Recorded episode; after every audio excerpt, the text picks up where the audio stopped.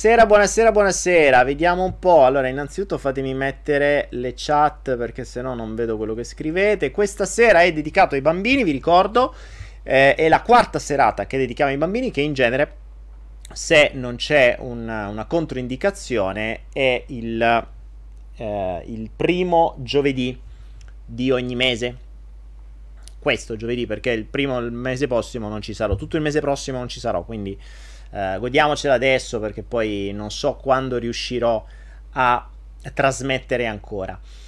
E, um, cosa volevo dirvi? Innanzitutto è già tanto che riusciamo a stare qui stasera perché stasera uh, a quanto pare qui hanno previsto da oggi ai prossimi giorni un ciclone tropicale c'è massima allerta, cioè, c'è di tutto di più, supermercati svuotati, distributori senza benzina, gente tappata in casa, chiudetevi, legate i motori, cioè, navi da guerra pronte per salvare la gente, cioè, un delirio insomma, navi bloccate, non si può entrare, siamo completamente isolati. Per adesso non è ancora successo niente. Cioè, secondo me ha detto probabilmente è stata un bella, una, una bella cosa commerciale per vendere tutto quello che avevano. Però in verità non è così perché quattro giorni fa ho visto un, um, uno strano cielo, uh, uno strano cielo in cielo, uh, pieno di scie chimiche, di, di, di, di, nuvole fatte a microonde, che non sono il cielo a pecorelle, è proprio il cielo a microonde che a volte si vede.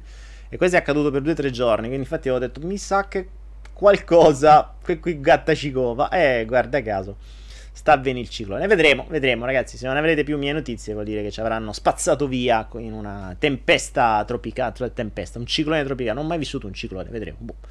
Magari stasera vivo un'esperienza nuova, il ciclone. Magari vengo scoperchiato. Per come fanno le cose in Thailandia mi, preoccupo, mi preoccupo un po' perché sono fatte veramente male, per cui che una botta di vento rischia che ci porta via. Comunque sia. Detto ciò, godiamo finché ci siamo Dio ce la mandi buona. Eh, speriamo bene. E andiamo avanti. Di che cosa vogliamo parlare questa sera? Allora, innanzitutto vediamo i bambini. I bambini stanno sulla chat di Telegram, però stasera mi diceva chi eh, sta col padre, non ho capito, cioè i bimbi che stanno col padre non possono partecipare, ho capito. I padri sono tipo i luciferi che non possono, non posso manco di Lucifero perché effettivamente è portato di luce, non c'entra niente. Non mettiamo Lucifero in mezzo. Eh, Lucignolo, che è un'altra cosa eh, che non possono sentirsi, che quando stanno coi padri non possono fare le cose, boh, non si capisce. Vabbè, comunque sia, ognuno ha le sue problematiche. Di che cosa vogliamo parlare stasera? Allora, c'è Samuele Azzago, no, c'è Mosè, 13 anni, grande Mosè, madonna, Mosè, ecco, servire, guarda, Mosè, serviresti tu adesso, che se qui viene il ciclone tropicale, servi proprio che vieni te e ci apri le acque per salvarci, perché sarebbe, non, cioè, caspiti, caspiti proprio a fagiolo, come si suol dire. Um, Chiara Monini 14 anni, Mosè 13 anni mi parla della scuola, Daniela Sofia 11 anni, eccetera, eccetera. Adesso parliamo un po' di tutti. Stasera però volevo iniziare con una roba, volevo presentarvi innanzitutto un nostro amico che i vostri genitori già conoscono e questo è lui, eccolo qua. Questo è Lego che non è Lego perché è fatto di Lego, si vede la mia capacità pessima di mm, costruire le robe, cioè è veramente pessima, credo che ognuno di voi sia in grado di fare un pupazzetto meglio con dei Lego. Ma questo non è un Lego particolare, questo è Lego, cioè L apostrofo ego. Sapete qual è la differenza tra Lego e Lego? È difficile questa, eh? Lego è il gioco del Lego che si lega. L'ego invece, l'apostrofo ego, è una parte di voi che sta dentro la vostra capoccia che è un po' tipo, sai, tipo un, un, un, gladiatore, no? Se, con un minimo di immaginazione riusciremmo a immaginare questo come una sorta di roba, sembra Mazinga Z, non so se conoscete Mazinga Z. Nei miei tempi c'era Mazinga Z, Z Goldrake, tutte quelle robe lì. E, ehm, e sembra un po' sto, sto, robot grosso, grande, grosso e, e bambacione. Perché Lego? Perché volevo parlarvi dell'Ego? Perché è interessante e vi voglio dare dei consigli. Bimbi, a qualunque età voi, qualunque età voi abbiate, soprattutto adesso per molti di voi che stanno per andare a scuola. L'importanza dell'ego e il dramma dell'ego. L'ego è quella parte di voi, e non solo di voi, ma di qualunque altra persona che incontrerete di fronte, che vuole essere figo o figa. Ok? Che vuol dire? Vuol dire che vuole, vuole essere migliore degli altri, vuole far vedere di essere il migliore degli altri, vuole che gli altri l'accettino e la riconoscano come migliore. E per fare questo è capace a fare qualunque cosa. Ad esempio, eh, state a scuola, no? Che succede? Eh, questo ad esempio, se alcuni di voi sono i più bravi a scuola, vi capiterà che ci deve essere, che verrete odiati da qualcuno, sicuro. Perché? Perché quelli che ottengono risultati, in genere, creano negli altri che non sono capaci invidia. E quindi il loro ego, che non può essere migliore perché è consapevole di non essere capace quanto magari voi che siete più bravi a scuola, non potendo controbattere con, con le capacità che ha, cosa fa? Ma dovendo essere migliore in qualche modo, quindi vuole far vedere alla maestra, che ne so, che è più bravo lui, però non lo può far vedere, perché voi siete nettamente più bravi. Siete obiettivamente più bravi, avete ottenuto più risultati, avete voti migliori, siete più geniali, siete più creativi. Beh, quello è un po' un pirlotto, insomma, però ha un ego grosso. Ricordate tra l'altro un'altra cosa importante che l'ego è tanto più grande quanto più ignorante la persona. Attenzione, questo è importante. Perché quando una persona diventa intelligente, a mano a mano che cresce a livello di conoscenza e di intelligenza, non ha bisogno di mostrare. Eh, c'è un vecchio detto che dice non è il fischio che muove il treno. Cosa vuol dire, bimbi, questo? Sapete il treno, no? Il treno... Tu, tu, tu, e ogni tanto fischia... Ora, quando il treno fischia, non è il fischio che fa muovere il treno, il fischio serve solo per attirare attenzione, per dire oh sto passando, ehi ci sto io. Ma in realtà ciò che muove il treno è un motore che sta nascosto dentro e che è potentissimo. Cioè il fischio è una trombetta che va pi, cioè una cavolata. Il motore invece è un macchinario come si deve, occupa un'intera, uh, un'intera carrozza, ma è nascosta è nascosta. Questo per dirvi che il vero potere è nascosto. Chi ha veramente le qualità, le capacità, l'intelligenza non la sta lì a, a sperperare in giro, né tantomeno ha bisogno che qualcuno gliela riconosca. Quindi che succede? Ai bimbi che hanno quest'ego, che non possono dire niente, cosa fanno? Per far vedere che, per farsi voler bene dagli altri, da, da, che ne so, dalla maestra magari, non potendo fare un compito migliore del vostro perché non sono capaci obiettivamente, dicono, magari se inventano qualche cavolata. No? Si vedono che dire, eh maestra, guardate, eh, lui ha copiato. Oppure lui il compito gliel'ha fatto la mamma. Io lo so perché. Ma è una cazzata pazzesca. Cioè, magari una cavolata pazzesca. Però non sapendo che cosa dire, si devono attaccare a qualcosa. Ricordatevi che ognuno mostra quello che ha. Questo è importante, bimbi. Ognuno mostra quello che ha. Voi non potete mostrare quello che non avete. Quindi chi attacca gli altri è perché sa di non poter mostrare niente di suo e non può far altro che distogliere l'attenzione da sé, perché se la mettessero su di sé non avrebbe niente da mostrare. Capite? Ecco perché fa tanto casino. Infatti, io, io, io, ero il migliore a scuola, devo ammettere, nella mia classe ero uno dei migliori, sono uno dei migliori, ero un secchione, un classico nerd secchione, bullizzato da tutti, figlio di insegnante, per cui insomma studiavo. Fortunatamente studiavo poco, ma ero il migliore. E, ehm, perché mio padre era piccolo, mi disse, ah, devi prendere 60 60 bla bla bla, tutte queste cose qua.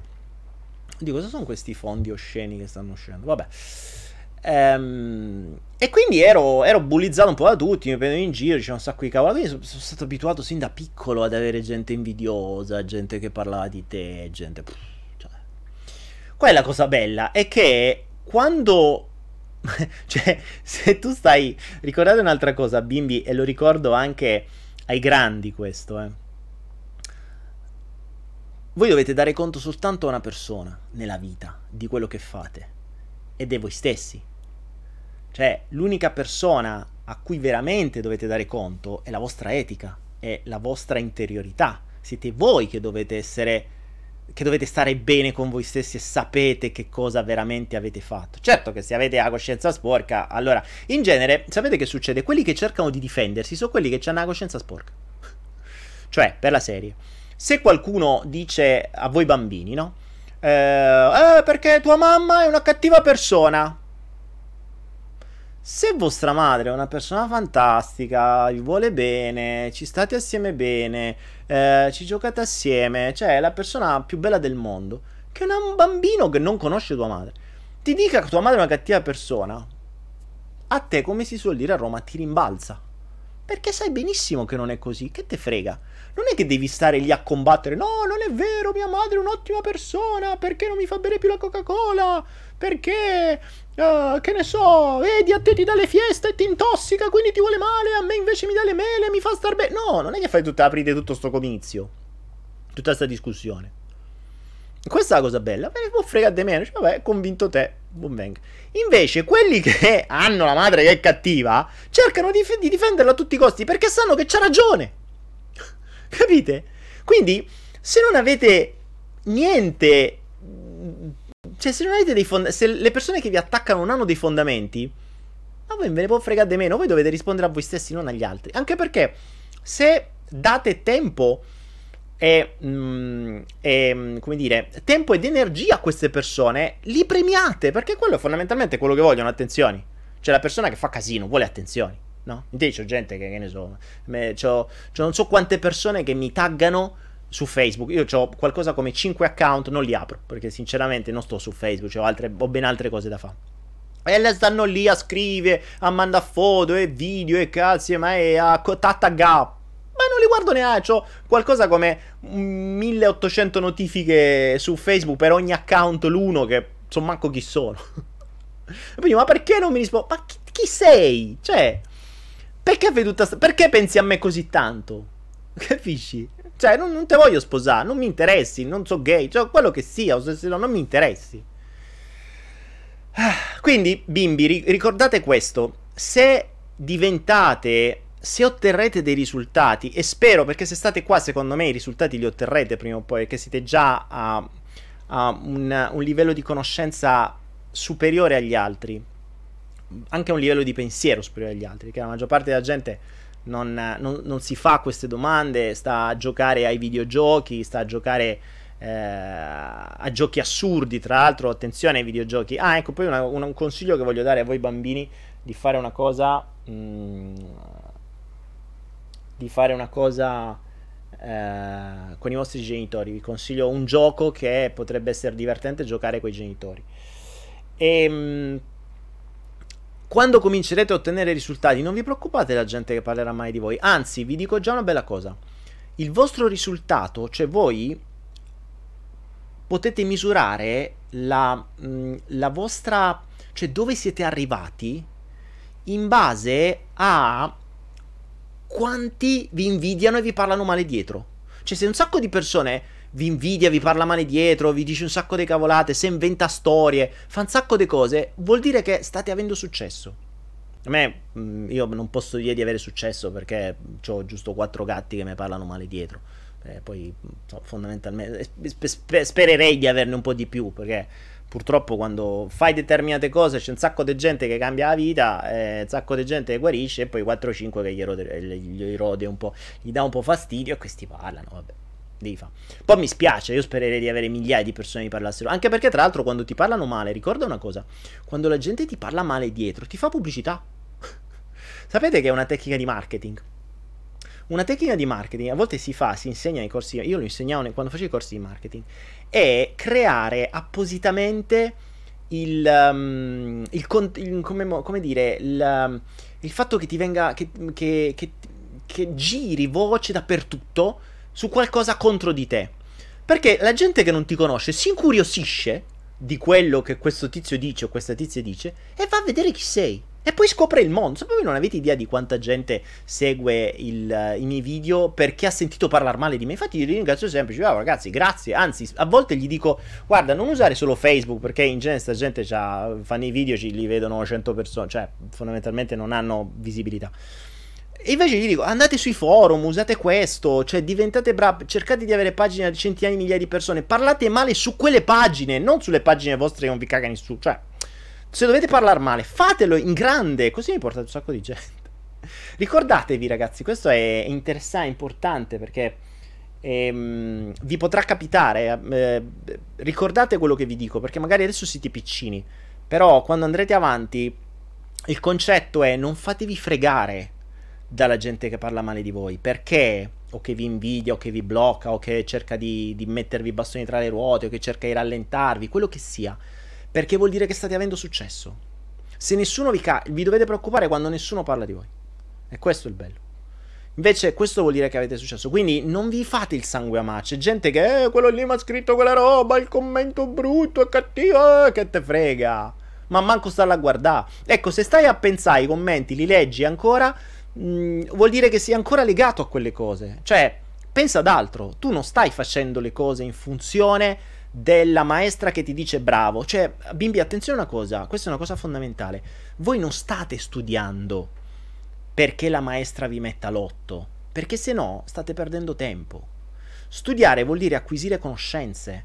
Che la maestra vi dia 8, 7, 5 o 9 è irrilevante. L'importante è che voi avete una conoscenza in più. Cioè, se voi dovete imparare la geografia, la geografia la imparate perché serve a voi capire su che mondo vivete. Cioè, dovete sapere che l'Italia è uno stivale ed è legato all'Europa e l'Asia dall'altra parte, perché se no quando diventate grandi e qualcuno vi dice ma sai ho avuto quest'idea facciamo questa applicazione ho i nostri amici del Bangladesh e del Pakistan che ci potrebbero aiutare tu fai lì la faccia da peracotta e dici eh? Bangladesh? Pakistan? Beh, cos'è? dove sta? e non sai manco dove sta invece se studi adesso la geografia invece di stare a giocare ai videogiochi stupidi che non ti insegnano niente, dopo ti tornerà utile e non la studi perché la maestra ti deve dare il 10, l'8, il 9, il 7, devi passare l'esame, la studi per te. Perché a te serve sapere determinate cose, soprattutto alle elementari e alle medie ci sono delle, delle basi che, eh, che vi servono come cultura generale cioè, c'è gente, a parte c'è gente non sa neanche parlare italiano a 40 anni, che è drammatico, quindi l'italiano, l'italiano, l'italiano, quello de, de, con la io, l'italiano sarebbe opportuno conoscerlo, le altre lingue sarebbe opportuno conoscerle. Eh, una base di matematica, il minimo, la geografia, sapere dove state, la storia si apre un mondo a parte la storia si apre un mondo a parte perché la storia che vi raccontano non è esattamente quella vera. Eh, e qui non, non, posso andare oltre. Però sulla storia mettete qual- mettetevi qualche dubbio. Cioè sulla storia la scuola non vi racconta proprio le cose come stanno. Lì dovreste andare a fare delle ricerche diverse. Magari fate aiutare dei vostri genitori che magari sanno qualcosa in più o sanno dove devono andare a cercare. Spero per loro. Quindi mi raccomando, studiate. Ora, poi qualcuno di voi mi diceva: Avete capito, bimbi, questa roba qui? Vi è mai capitato qualcuno di voi, bimbi, ricorda bimbi o ragazzi? Perché poi mi pare 13, 14, 15 anni siete ragazzi, cioè bambini. Secondo me, già dopo 8 anni siete grandi. Per cui, mm, bimbi io li posso chiamare tra 0 e 4, 5 anni.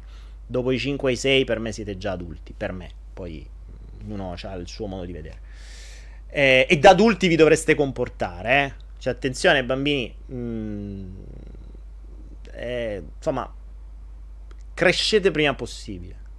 Cioè, dovreste, secondo me, attenzione, mh, mm, chiedere ai vostri genitori, o meglio, dimostrare ai vostri genitori, più che chiedere, dimostrare ai vostri genitori che siete in grado di prendervi delle responsabilità. Cioè che non vi devono venire a pulire il culetto quando andate in bagno fino a 10 anni. Ricordate che i bambini sono i bambini umani, i cuccioli umani, sono quelli che hanno bisogno di uno svezzamento enorme, cioè ci vuole troppo tempo. Ma in verità sono i genitori che a volte li svezzano troppo lentamente. Cioè, un bambino a 4, 5, 6 anni già può fare di tutto, ok? Poi dipende da come viene addestrato, ma dovreste essere voi che dovreste dimostrare ai vostri genitori che siete in grado di fare le cose da soli. Anzi, cioè se il vostro genitore vi allaccia le scarpe, imparate a farlo voi prima possibile e fatelo voi. E questa è la cosa importante. Se il vostro genitore vi pulisce camera, imparate a farla voi prima possibile. Cioè i vostri genitori non sono dei servi. Attenzione, è vero che sembra che all'inizio sono dei servi, ma non lo saranno per sempre, fidatevi, perché arriverà un momento in cui i vostri genitori, non si sa per quale motivo, non vi serviranno più e vi diranno adesso sei grande. Ecco, se diventate grandi prima possibile è meglio. Cioè dimostratelo voi di essere già grandi, che è meglio. Anche perché prima lo dimostrate a voi stessi, prima imparerete un sacco di cose in più. Cioè, prima veramente diventerete grandi.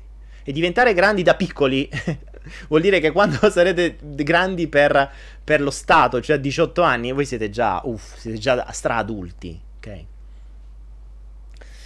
Uh, Spanky dice Daniele, tu e la tua anima sei il migliore regalo ricevuto del 2000. Grazie Spanky, wow, che bel complimento. Spanky dice Daniele, tu e la tua anima siete il miglior regalo ricevuto nel 2018. Grazie, grazie. Spanky, 9 anni in ascolto con me. Allora, qualcuno mi, eh, mi diceva prima, 13 anni, che scuola fare? E chi è che mi chiedeva della scuola? Aspetta, fatemi vedere. Allora, mm, Kaor mi chiede qual è la prima cosa che insegneresti a un bambino piccolo. Allora, il problema, Kaor, che è in realtà appena c'è il concepimento, e qui non mi fate spiegare che vuol dire concepimento ai bambini, dovreste spiegarglielo voi. Appena c'è il concepimento, avete già insegnato qualcosa al bambino. Quindi eh, non possiamo dire la prima cosa, la prima cosa è già stata insegnata. Cioè, se nel momento del concepimento eh, qualcuno dice, ops, è successo un casino, è scappato. Ecco, il bambino ha già preso. Quindi quello è già il primo insegnamento. Si becca un rifiuto già dall'inizio, subito, ok? Quindi, e che cosa possiamo insegnare dopo? Dopo tutti i nove mesi di casini che abbiamo fatto? E... Mm, beh, penso che forse la prima cosa che si potrebbe insegnare è comunicare. Eh, anzi, no, no, no, ho sbagliato. Non è, ho sbagliato. Ho, mm, secondo me la prima cosa che si può insegnare e la insegnate con l'osservazione è essere coerenti. Cosa vuol dire? Vuol dire che voi genitori siete coerenti tra quello che dite e quello che fate. Cioè non potrete dire a un bambino non fumare mentre voi fumate. E il bambino osserva, ricordate che la prima, la, mm, in verità, vabbè, tra le prime. Il, il, primo strumento che ha per imparare sono le emozioni, che le prende direttamente dalla madre da prima e dai genitori prima ancora che nasca. Sa già in che ambiente arriverà. Dopo l'osservazione. Quindi ricordate che voi con ogni vostro singolo movimento insegnate al bambino. E il bambino ripeterà senza chiedersi perché. Perché per lui o per lei quello che fate voi è Bibbia. È così. Lo faceva mamma, lo faccio anch'io. Tanto che molti bambini, se mamma è ammalata o se papà è ammalato di una cosa, si ammalano pure loro uguale. Perché è, è ammalata mamma, ma ammalo pure io uguale. Capite? Cioè c'è proprio una... Um, voi non vi dimenticate, soprattutto per, per, per, la mamma, cioè i bimbi sono una scissione di cellule della mamma, quindi cioè, sono un clone, capito? Quindi già c'ha tutta la storia emozionale della mamma e la memoria emozionale della mamma. In più c'ha tutto quello che è accaduto nei primi nove mesi, in più tutto quello che osserva dopo. Eh, siate, mh, fate sempre capire che, il, uh, che sono... Eh, fate sempre capire che sono ben voluti. Che non è facile, eh? perché ricordate quando avete dei bambini, voi venite dopo i bambini.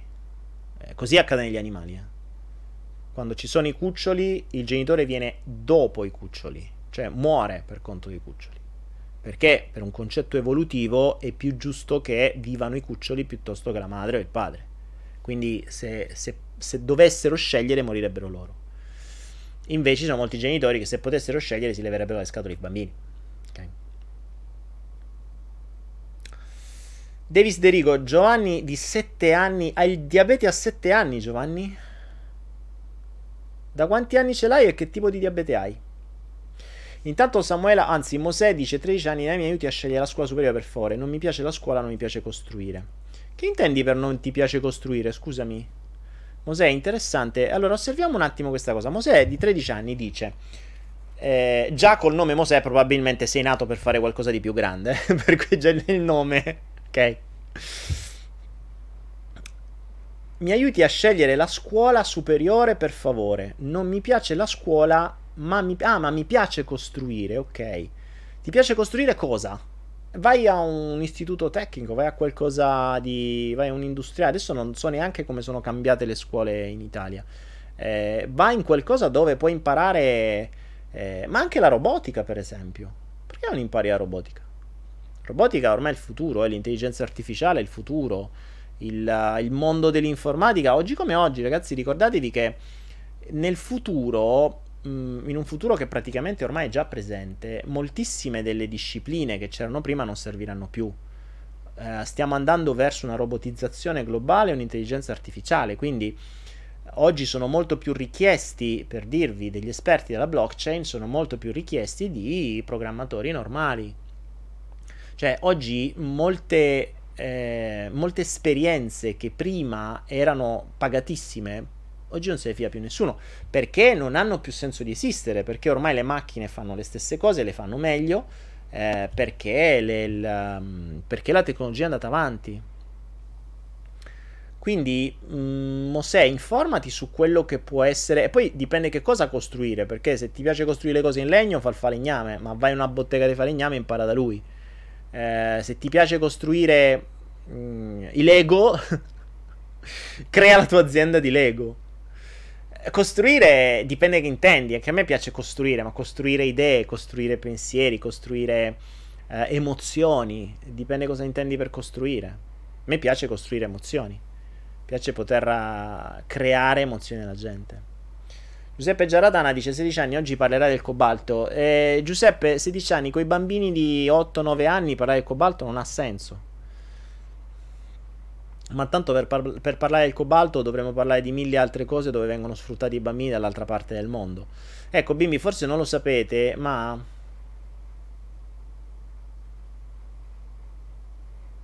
Giovanni di 7 anni ha il diabete da settembre 2018, cioè dall'altro ieri praticamente. Il diabete di tipo 1 insulino dipendente. Wow. A 7 anni. Mamma mia. Ehm, come siamo messi ad autostima? Sia tua, Giovanni, sia in famiglia. Il diabete è toccato molto dall'autostima, cioè da un'insicurezza molto molto molto profonda. Per cui mh, mm, ragiona su questo. E ragiona sulla tua sicurezza. Ehm, e soprattutto come mai è accaduto adesso? Cioè che cosa è accaduto a settembre? O, o meglio, che cosa è accaduto in questo 2018, in questo periodo? perché non si diventa diabetici così, o meglio, non si sceglie di diventare diabetici così. In genere va contestualizzato, quindi va preso tutto il momento storico. Quindi eh, Giovanni di 7 anni e, e Davis di conseguenza guardate che cosa è accaduto in questo periodo che ha fatto sì che la mente del bambino scelga di usare il diabete come messaggio come mezzo. Eh, ricordate anche una cosa, a volte il diabete è, o meglio a volte, la malattia in genere è un, mm, un modo per ottenere dei risultati. Per esempio, se mamma e papà si sono divorziati e io mi sento in colpa, oppure io credevo di poterli tenere uniti, oppure io sono nato per tenerli uniti e non ci sono riuscito perché l'ho preso dalla memoria della madre, allora cosa faccio? Voglio trovare una soluzione e scopro magari che in qualche modo vedo da un film, o vedo dai miei nonni, o vedo dagli amici, o vedo da qualche parte che Oppure mi ricordo da piccolo che quando mi ammalavo i miei genitori stavano d'amore e d'accordo e stavano assieme con me, allora la mente lega se io mi ammalo i miei genitori tornano assieme. Per esempio, è un esempio, non è... Però potrebbe essere, cioè l'ho visto mille volte questa cosa qui. Soprattutto se il bimbo o la bimba nasce per eh, una motivazione del genere, che spesso si, nasce, spesso si nasce perché si vuole mantenere in piedi un rapporto, no?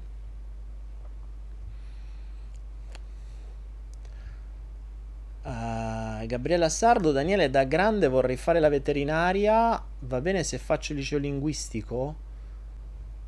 Um, Aria, uh, oddio, sai che non lo so. Forse potrebbe andare meglio lo scientifico. Però potrei dire una cavolata. Il linguistico impari le lingue, a meno che non vuoi poi andare a fare la veterinaria in giro per il mondo, magari in qualche, in qualche fondazione. Allora sì, allora sì ti serve il linguistico. Perché potresti avere le, le, le porte aperte in giro per il mondo. Eh, non so se poi per fare medicina o veterinaria, che poi bene o male è uguale, ehm, non, non, non, so se hai qualche vantaggio in più avere lo scientifico, il classico rispetto al linguistico. Sinceramente non credo. Non credo più di tanto. Uh, forse sul latino. Non so, forse potresti avere i termini latino, non ho idea. Però se vuoi girare il mondo con questa tua passione, allora vai, vai giù di linguistico tranquillamente. Vai giù di linguistico. Eh, Francesco Ridondo mi dice come si guarisce dal, dal, diabete. Anche tu, Francesco, lo dicevamo prima con, uh, con l'altro ragazzino. E in teoria dal diabete, secondo la, la, la legge, non si guarisce. Non si guarisce. In verità non è così perché ci sono migliaia di casi di guarigione sul diabete. Tra l'altro uh, su Anaera dovremmo avere un video corso di esperti medici eccetera eh, che dovrebbe essere proprio su come guarire dal diabete e, e che mh, mm, spiega diverse cose. A parte quello che ti possono spiegare loro, come ho già detto prima, il diabete è toccato dall'autostima, tantissimo dall'autostima.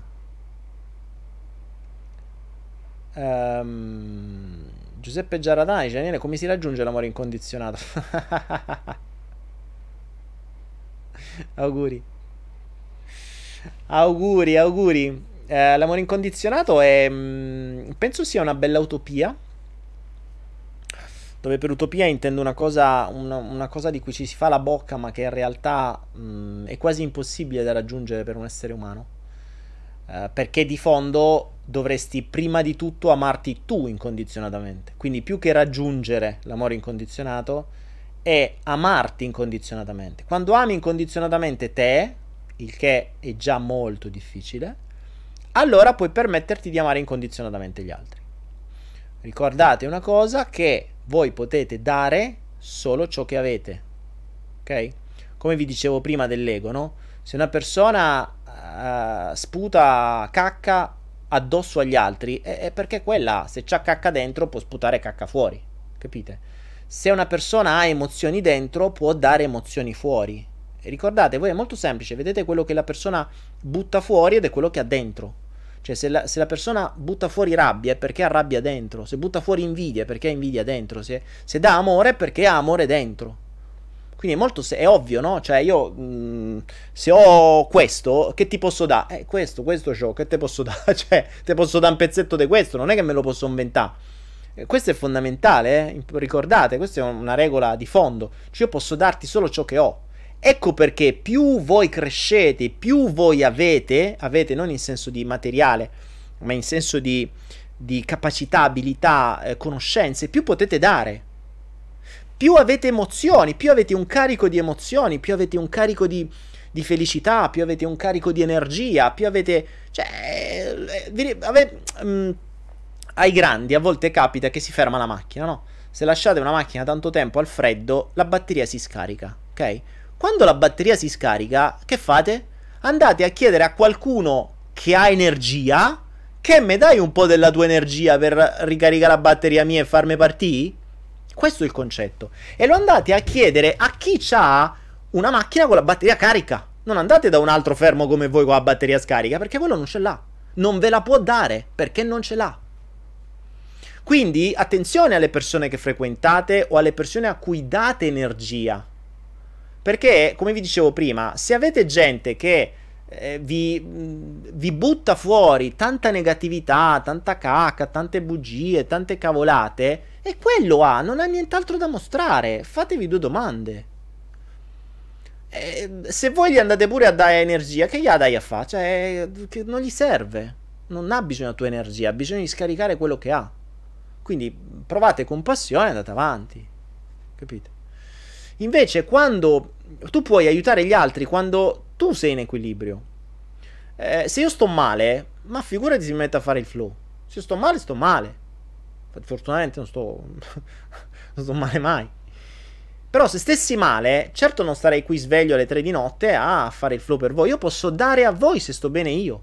Se non sto bene io, non posso dare. Normale. Tra l'altro, ricordate una cosa. Un... Um, un grande insegnamento se, avete, se andate in un aereo, ascoltate molto bene quando le signorine vi dicono i, come comportarsi in caso di incidente, sperando che non accada mai. E dicono a un certo punto se mancherà l'ossigeno, dalla, mm, se mancherà l'ossigeno dalla, dalla cabina, vi usciranno delle mascherine. Nel caso in cui abbiate dei bambini vicino, mettete la mascherina prima a voi e poi al bambino, non il contrario. Perché se voi salvate il bambino e morite voi, non è che gli avete fatto tanto di buono. Invece, se voi state bene, potete aiutare il bambino. Se il bambino sta bene, non può aiutare voi. Ecco la cosa fondamentale. E questo non è egoismo, questa è intelligenza. Ricordatevi. E la logica era puoi dare solo quello che puoi che hai. Quindi amate prima voi stessi. Amare voi stessi vuol dire superare la rabbia, superare l'invidia, superare il senso di colpa, superare la tristezza, superare gli schemi negativi, superare il rifiuto, superare l'abbandono, eh, accettarmi per quello che sono, sia mentalmente che fisicamente, tu, tutto. Cioè io devo amarmi, mi devo guardare allo specchio e wow, oh, sto, sto, sto da Dio, ok? Cioè non cambierei niente del mio passato, del mio presente, del mio futuro, del mio corpo, di, niente. Ok? Allora a quel punto possiamo cominciare a ragionare. Dopo che hai amato incondizionatamente te, puoi amare incondizionatamente i genitori e poi puoi amare incondizionatamente il resto del mondo. Abbastanza utopico. Abbastanza utopico. Non, non ne ho ancora conosciuti.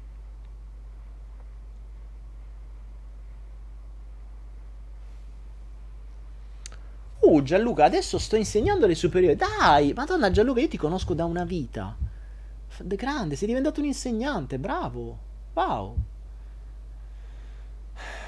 E Gianluca, sono, sono diventati indisciplinati. Lì, mm, lì devi avere tu, devi acquisire tu l'autorevolezza. Devi, devi avere tu l'autorevolezza. Tra l'altro le superiori sono già grandi, quindi arrivano, se sono stati eh, se gli è stato lasciato fare quello che volevano da piccoli, adesso c'è anarchia. E, ehm, per cui eh, per cui devi ottenere autorevolezza che è diversa da autorità eh?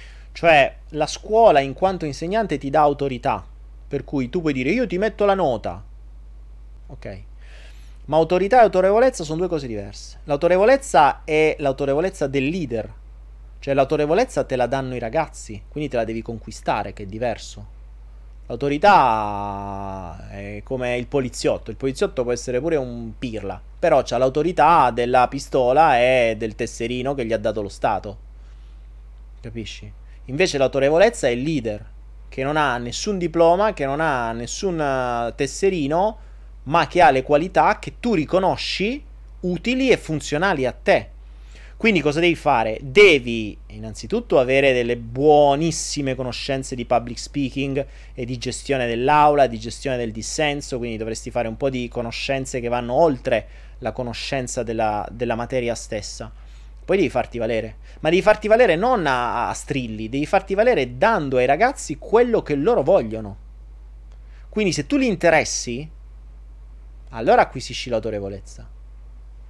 Eh, e potrebbe essere, poi non so che materia insegni, eh, però ci sono mille modi per poterlo fare. Di sicuro devi conoscere bene le tecniche public speaking e benissimo la PNL. Quindi la comunicazione deve essere alla base, cioè devi essere un maestro di comunicazione. Prima devi essere un maestro di comunicazione, poi devi sapere che cosa dire. Invece le, mo, moltissimi insegnanti sanno la materia ma non sanno come spiegarla e non sanno neanche come gestire la classe, come gestire il dissenso, come gestire i casini, non sanno niente. Perché non gli viene insegnato poi di base.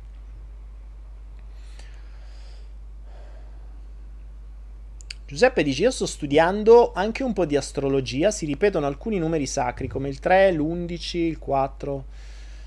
Eh, Giuseppe, allora sulla numerologia, uno mi coglie impreparato, due mh, mm, preferisco essere colto impreparato perché sennò dovremmo fare o meglio, te la potrei dare una risposta ma è troppo complessa. Perché dovresti andare indietro alla simbologia mh, più che sacra, quasi esoterica. Eh, e dovresti andare indietro di quasi mille anni. Dovresti andare indietro a Babilonia, dovresti andare indietro a un bel po' di cose vecchie, che tra l'altro sono le cose cui mi, di cui mi sto occupando adesso, ma per puro studio mio personale, per ricerche mie personali e, e, e studi ed esperimenti che sto facendo su me stesso. E sto andando molto indietro nel tempo, cioè non studio più i trainer di adesso, cioè siamo, eh, siamo indietro a Babilonia ormai. Quindi pensate un po' come stiamo conciati. Per cui... Mh, mm, ah, ecco, abbiamo anche, grazie regia, abbiamo anche guida pratica alla gestione della classe. È vero, anche se credo che questo qui sia. Non so se è una classe. Bisogna vedere se per bambini o già. Anche, a parte che tanto a 14 anni uh, va bene uguale. Qui Gianluca, boh, guarda un po' quel cos'è un corso, un ebook, non lo so, abbiamo su Nair, abbiamo talmente tanta roba su Nair, non so manco io quello che abbiamo. Potrebbe essere utile. Marco Castellano, ciao Dani, ciao Marco. Vediamo un po' che cosa ci dicono. Che altre domande mi avevate fatto? Vediamo. Poi c'è qualcuno che scrive e mi, e mi cancella i messaggi.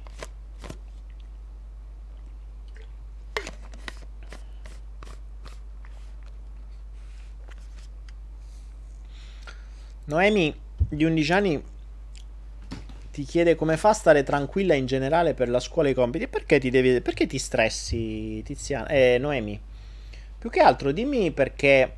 Tu dici come faccio a stare tranquilla? No, dimmi perché ti stressi. Eh. Ehm, prendila con divertimento. È vero che la scuola è fatta per renderti noiosa la scuola. Cioè, ricordatevi ragazzi, la scuola nasce per farvi odiare la scuola, ok? Voi mi direte che senso ha? Esatto, perché voi dove, non dovete più studiare. Quindi c'è qualcuno lì fuori che vi vuole ignoranti. Quindi cosa fa? La scuola vi dà delle conoscenze, ma ve le dà in modo noioso e doloroso. Invece dovrebbe essere un piacere conoscere. Se ci pensate, quando eravate bambini, era un piacere scoprire, no? Voi vedevate una cosa nuova, che ne so, un, un robo del genere, oh, e cominciavate, ve lo mettevate in bocca, lo odoravate, lo mangiavate, vi ingoiavate un pezzo, qualunque cosa. Ed era una scoperta, era piacevole. Se vi ingoiavate un pezzo, magari non tanto. Era piacevole la scoperta. La conoscenza era piacevole quando eravate piccini. Tra l'altro, la cosa interessante qual è? E pensateci, eh, questo sia bimbi che, che grandi. All'asilo voi imparavate, o meglio, imparavate, è vero, imparavate giocando, imparavate quei colori, imparavate impiastricciando, imparavate eh, facendo esperienza con le cose colorate, con i giocattoli, però nel frattempo imparavate perché scoprivate cose nuove. Si faceva casino, tutti generale non è che stavate lì con i banchetti precisi. E l'asilo è un po' una sorta di par- parco giochi. Però cominci a imparare perché voi vi portate delle esperienze nuove dall'asilo. Poi che succede? Che uscite dall'asilo, andate a scuola e diventa tutto tremendamente noioso. Tutti precisi, il grembiulino, il banchetto mio, e la penna, e il coso, e i libri, e studia qui, e leggi, e fai, e ripeti, e impari, e che palle. Cioè, che palle. Questo se lo vogliamo vedere tecnicamente il bambino in, all'asilo usa tutto il cervello, perché usa sia il cervello, anzi usa quasi più il cervello emotivo, quello che colora, che fa casini, piuttosto che il cervello razionale, dopo il cervello emotivo ve lo fanno dimenticare, ve lo fanno dimenticare. I libri, vedete dei colori sui libri? Bah, forse nella copertina sia mai B- bianco e nero, proprio il, la vita in bianco e nero. Vedete? Voi entrate a scuola, vedete la vita in bianco e nero. Allora, mi hanno detto alcune scuole che addirittura chiudono le finestre e stanno soltanto con la luce artificiale perché se no, se guardano fuori si distraggono. Cioè, da carcerarli, da fargli veramente una causa. Quindi capite che all'asilo vi vogliono far fare esperienze, vogliono far imparare, a scuola ve la vogliono far odiare. Voi mi direte perché? Dobbiamo odiare la conoscenza, visto che a noi interessava tanto la conoscenza, perché voi da bambini eravate curiosissimi, qualunque cosa volevate conoscerla. Poi arriva un certo punto, e ognuno di voi lo ricorda probabilmente, o forse non lo ricorda esattamente, ma sa, che questa cosa sparisce. Sparisce. Perché prima ti era possibile fare qualunque cosa, spaccare cose a terra, eh, imparare, toccare, testare, tastare, leccare, fare quello che poi a un certo punto eh, diventi grande e non puoi più niente. Devi sedere al tavolino, leggi libri, bianco, nero, la penna nera, la penna rosa, bah, questo è, punto. È così per il resto della vita tua. Anzi, per i prossimi anni, poi esci da lì che tu i libri li vuoi bruciare, ma è ovvio. Cioè, è ovvio che li vuoi bruciare. come è successo a me, cioè io uscito da scuola, ma non mi fate vedere più un libro in vita mia, poi mi sono dovuto appassionare ad altre cose per cominciare a ricominciare a leggere, per poi addirittura scoprire che avevo voglia di leggere, quindi mi sono riappassionato, ma perché mi sono appassionato a qualcosa che piaceva a me, non perché me lo obbligavano loro. Tanto che poi ho imparato a leggere più velocemente, ad acquisire più informazioni, ma perché io volevo reimparare. Cioè mi sono dovuto riaccendere da solo la voglia di imparare che qualcuno mi aveva spento. Quindi attenzione bimbi a questo. Grazie Mariana, bentornata. Ecco, Tiziana dice solo in nero, dice mia figlia. Esatto. Quindi bambini, attenzione. La scuola, ricordate questo segreto, la scuola nasce per farsi odiare non fatevi fregare. Non fatevi fregare. Ricordatevi che gli insegnanti sono delle ehm, come, come, si possono sono dei troll sono dei, dei, dei, sono dei dipendenti e che hanno l'obiettivo di insegnarvi le cose vero ma insegnarvele nel modo più noioso possibile in maniera tale che voi odierete la scuola. Ok? Non fatevi fregare. Non fatevi stressare, non fatevi mettere paura. Voi imparate per la vostra voglia di imparare. Voi imparate perché è bello conoscere. Voi imparate perché è bello non essere ignoranti. Vi servirà, ragazzi. Io adesso non lo so quanti anni ho, 45, un botto di anni, non lo so, 45 anni. Sono arrivato a un terzo della mia vita, vivrò 130, 140, quindi sono a un terzo della mia vita. Che volevo dire? Ah, mi sono reso conto adesso a questa età che ora, grazie a tutto quello che ho imparato da quando ero piccino a oggi, posso mettere tutto assieme. E oggi come oggi mi rendo conto che quello che ad esempio sto mettendo assieme adesso per le mie nuove teorie, nuove cose che sto studiando su me stesso, le conoscenze arrivano, eh, cioè le cose che metto assieme, i puntini che unisco, li unisco per tutto le unisco per le cose che ho imparato all'asilo, le unisco per le cose che ho imparato alle elementari, le unisco per le cose che ho imparato alle medie, le unisco per le cose delle superiori, dell'università, delle aziende, delle esperienze di mio padre, di mia madre, di mia nonna, di ogni passione che ho avuto, di quando vendevo i francobolli, di quando eh, vendevo i puffi, di quando facevo mille altre cose e di quando stavo in, dentro casa che mi volevo sparare. Tutto è diventato esperienza e tutto mi è servito. Quindi cercate di essere degli, delle spugne di informazioni. Non è importante quale informazione, voi acquisitela, ma non lo fate per il voto.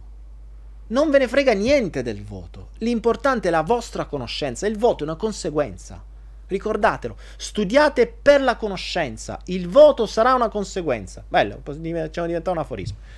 Studia per tua conoscenza. Il voto sarà una conseguenza. Eh, domani tutti quanti, oh maestro, ho imparato sta roba. Scrivete sulla lavagna domani. Io studio per la mia conoscenza. Il voto è solo una conseguenza. Bella. Mi piace. Sfidiamo sta roba. Eh, domani. Vediamo chi me lo scrive su una lavagna. Domani mi manda una foto. Io studio per la mia conoscenza. Il voto è solo una conseguenza. Bella, mi piace. Ah, vabbè, queste cose che si creano mi piacciono. Fantastico.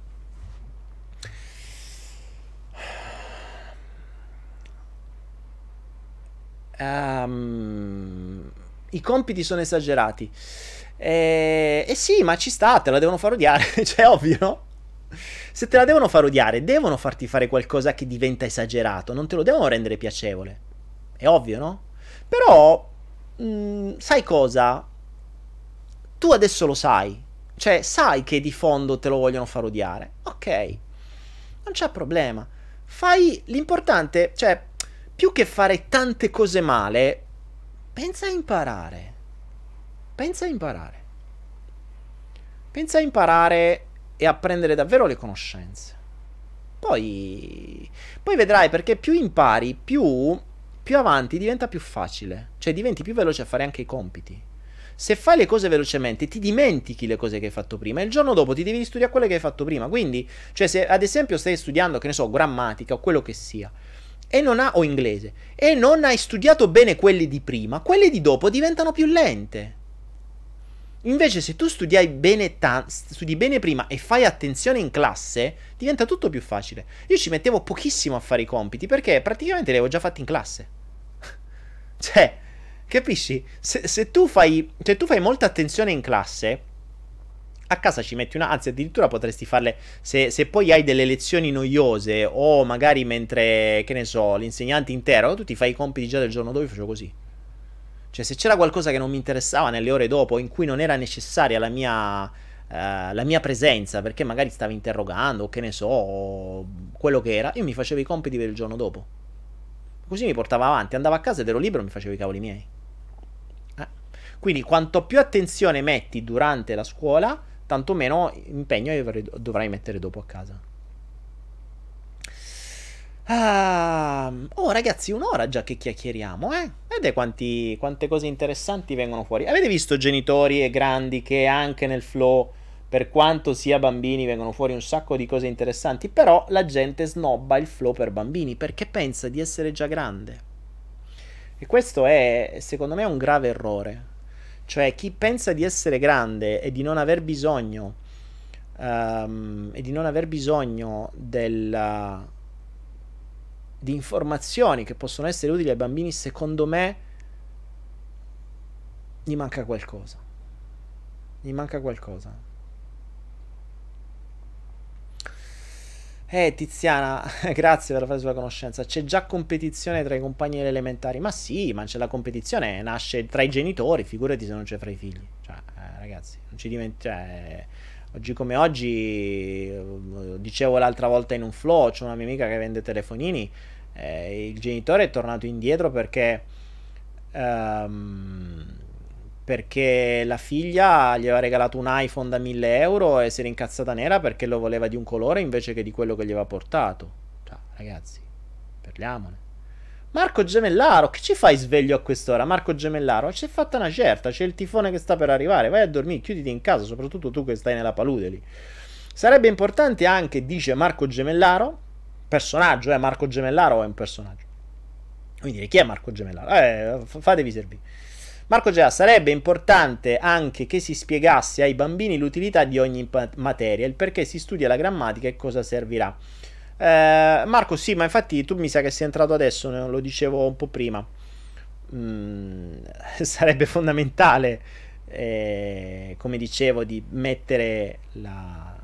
cioè di, di comprendere che cosa serve e di dare attenzione soprattutto a determinate materie e magari metterne in dubbio altre come la storia che è raccontata un attimino in maniera rivista e corretta per far passare ai bambini una cosa che non è esattamente così, però va bene.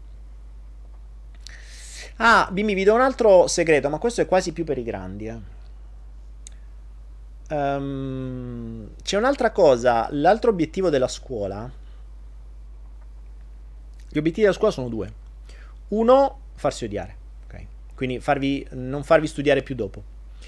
Ma il primario scopo della scuola è farvi credere che tutto quello che vi dicono sia la verità. Perché voi partite dal principio che quello che dicono a scuola è così. Cioè, se a scuola vi dicono è così, la seconda guerra mondiale è nata perché è così, così, così, ok, voi ci credete non sempre è così. Cioè la scuola nasce per formare le menti dei bambini.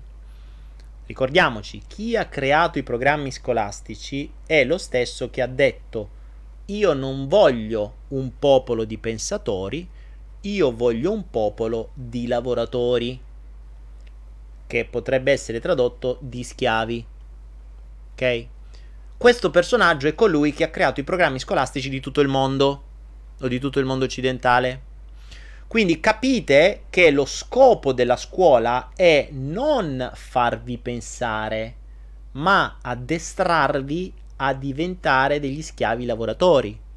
Perché voi uscirete da scuola dopo, quanti so, 5, 3, 8 e 5, 13 anni dove siete stati seduti in un cavolo di banco dentro una stanza con altre persone, uscite e andrete a cercare un lavoro dove stare di nuovo seduti a un tavolo con altre persone insieme a una stanza. Perché? Perché vi hanno addestrato a fare così. Vi hanno addestrato a fa- ad avere dei compiti, a portarli avanti, che è la stessa cosa che vi faranno fare quando lavorerete, a fare di più, a lavorare 8 ore al giorno, perché almeno al tempo mio si, lavorava, si, si andava a scuola per 5 ore, adesso sono 8, quindi già è proprio la giornata lavorativa. Vi stanno già addestrando, capite? Cioè, lo scopo della scuola è farvi diventare dei lavoratori, non farvi diventare dei pensatori. Ricordatelo questo. Ricordatelo questo. Ma voi potete sì prendere le informazioni, ma avere anche un minimo di senso critico, cioè le informazioni servono a voi e soprattutto approfondite. Cioè, vi ripeto, studiate per vostra conoscenza, non per il voto, perché se studiate per il voto stanno creando dei lavoratori. Perché alla fine voi farete il compito perché quello vi ha detto il capo. Il capo ti dice fai questa cosa, tu la fai. Non, non vai e dia, ma forse si potrebbe fare meglio, forse potremmo migliorare, forse si potrebbe addirittura migliorare l'azienda. No, non dovete pensare non vogliono dei pensatori infatti vi spengono il pensiero. Il pensiero critico non, non, c'è una materia che ti sviluppa il pensiero critico. Voi non potete mettere in dubbio una roba che vi viene detta a scuola, è così. Punto. Ci stanno santi. Quindi, visto che non lo potete fare, però sappiatelo, no? Cioè voi lo sapete che la scuola serve per creare dei lavoratori dipendenti e serve per non farvi pensare. Lo sapete e quindi potete prenderla prendete il buono di quello che vi serve della scuola, le informazioni, il tempo, la conoscenza, le materie, che ci sono tantissime cose che servono, ma prendete anche, mh, mm, cioè non fatevi fregare dalla parte negativa che vi vuole gli schiavi, ok? Questo è importante. E, e,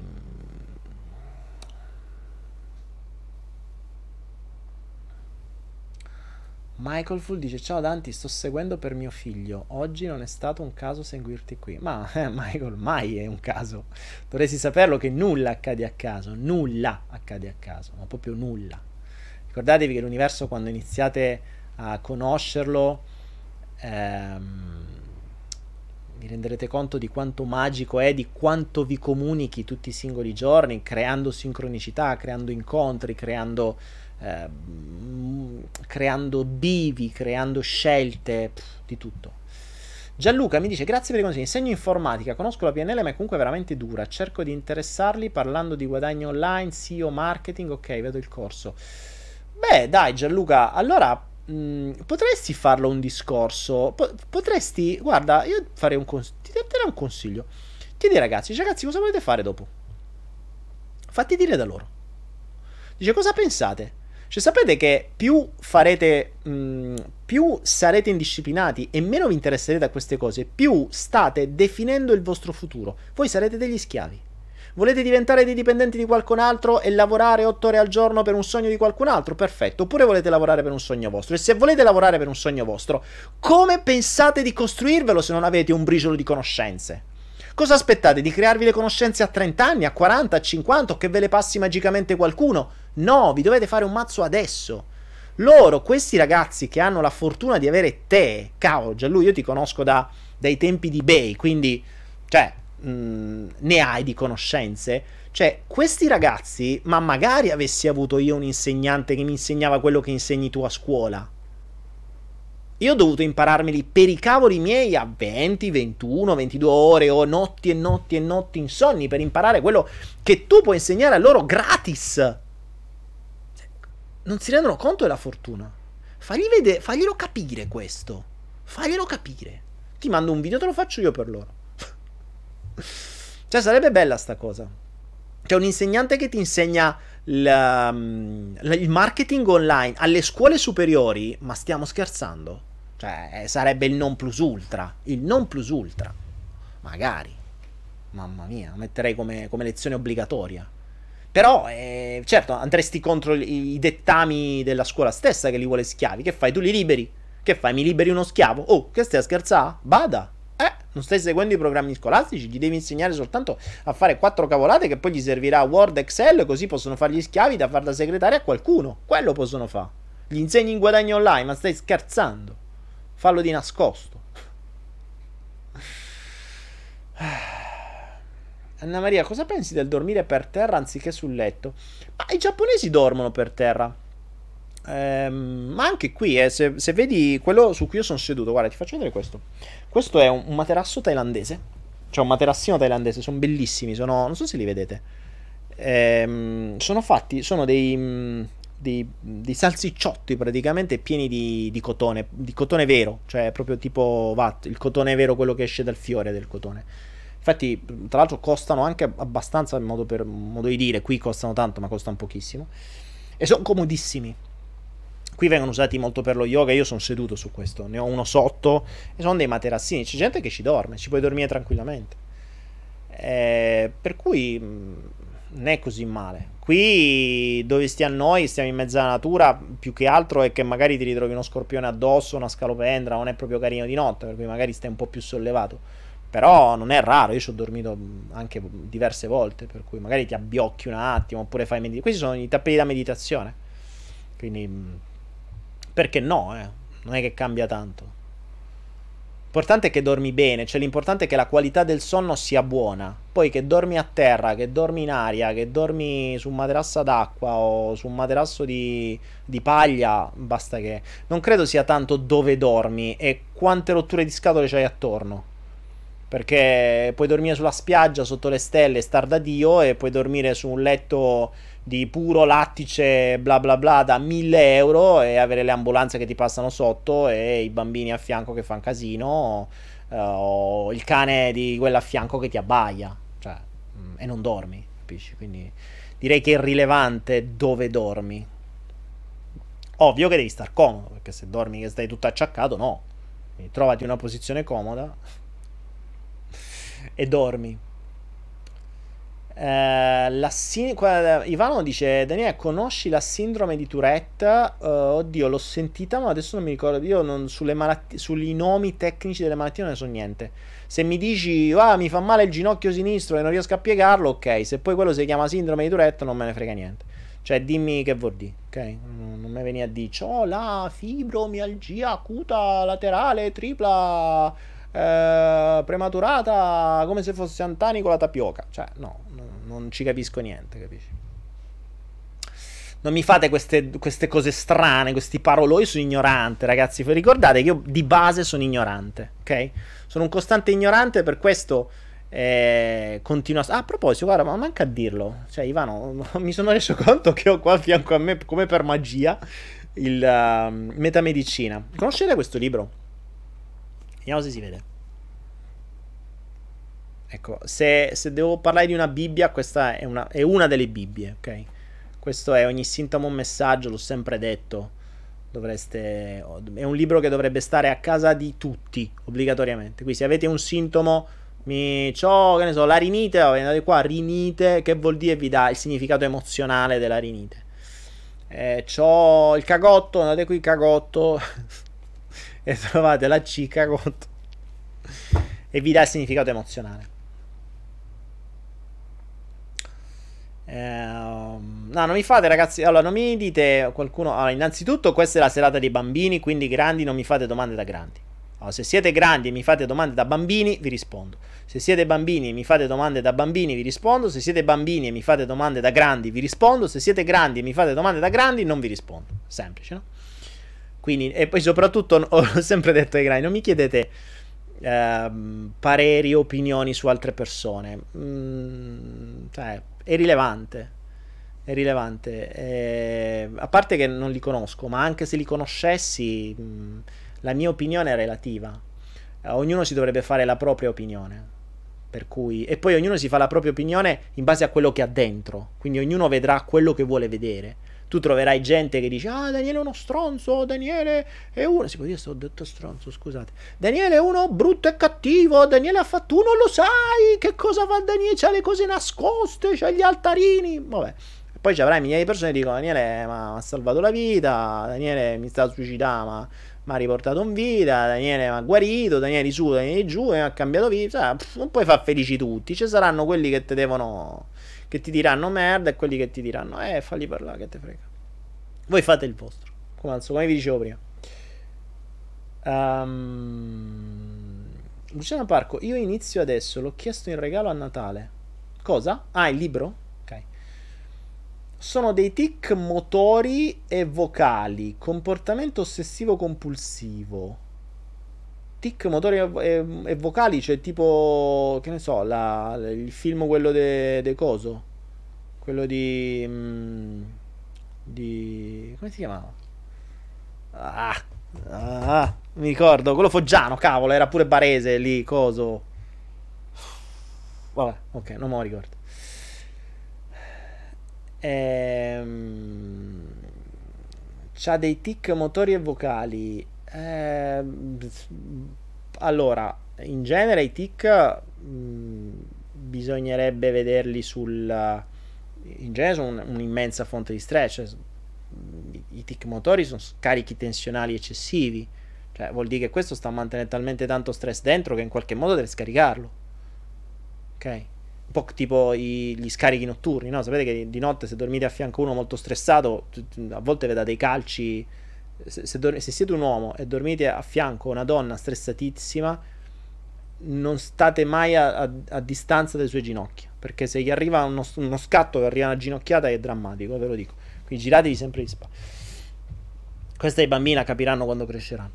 E, ehm, però è lo stesso principio, se lo fanno da se lo fanno da, da, da svegli, ancora peggio, probabilmente il livello di stress è allucinante, quindi più che la sindrome di Tourette del bambino dovremmo chiederci in che ambiente vive eh, e soprattutto quando questi tic motori aumentano e quando diminuiscono o spariscono.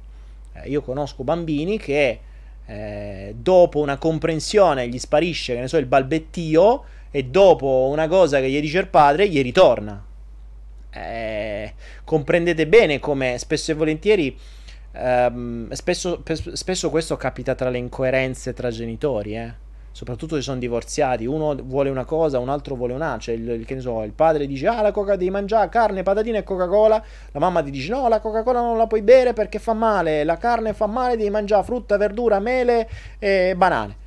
Eh, il bambino si ritrova in mezzo a due fuochi, io che devo fare? E quindi lì eh, comincia a, a tremare. Cioè, non può mandarli a quel paese a tutte e due, vorrebbe, ma non può. E quindi scarica in qualche altra maniera. È un'ipotesi, ovviamente, eh, attenzione, è sempre un'ipotesi. Lino Banfi, brava Daniela Sofia, Lino Banfi. Lino Banfi.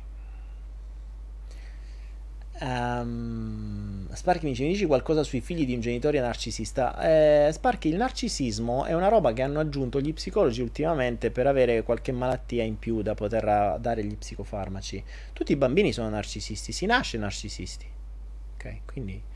Eh, e poi qualcuno se lo porta anche da grandi. Ma che vuol dire narcisista?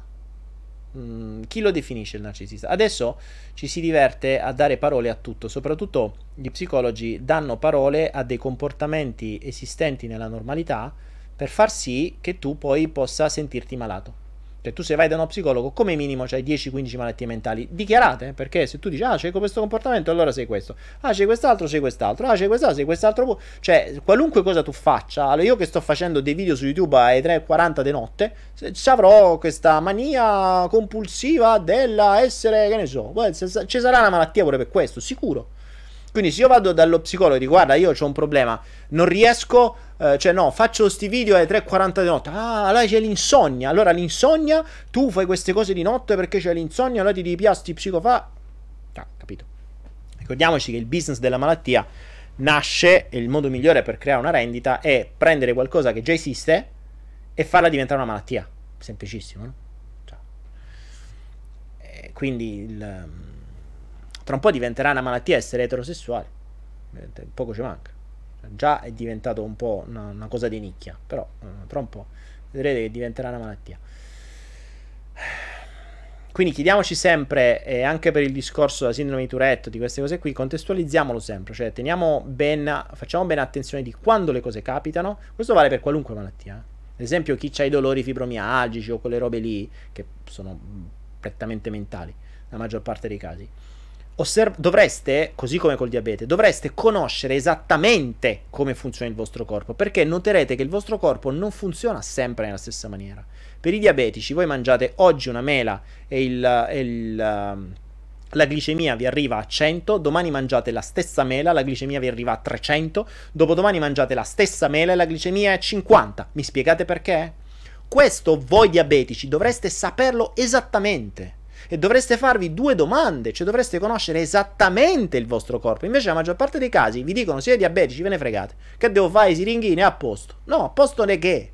Io devo capire come funziona il mio corpo, devo capire come funziona la glicemia, perché la glicemia cambia in base allo stato mentale, non in base a quello che mangiate. E tutti i diabetici sanno benissimo che in diverse occasioni, mangiando le stesse cose, avevano delle glicemie completamente diverse in base all'ambiente in cui si trovavano. L'ambiente cambia tutto, il contesto cambia tutto. Allora mi spiegate come funziona la malattia? Funziona a cacchio? Passatemi il termine?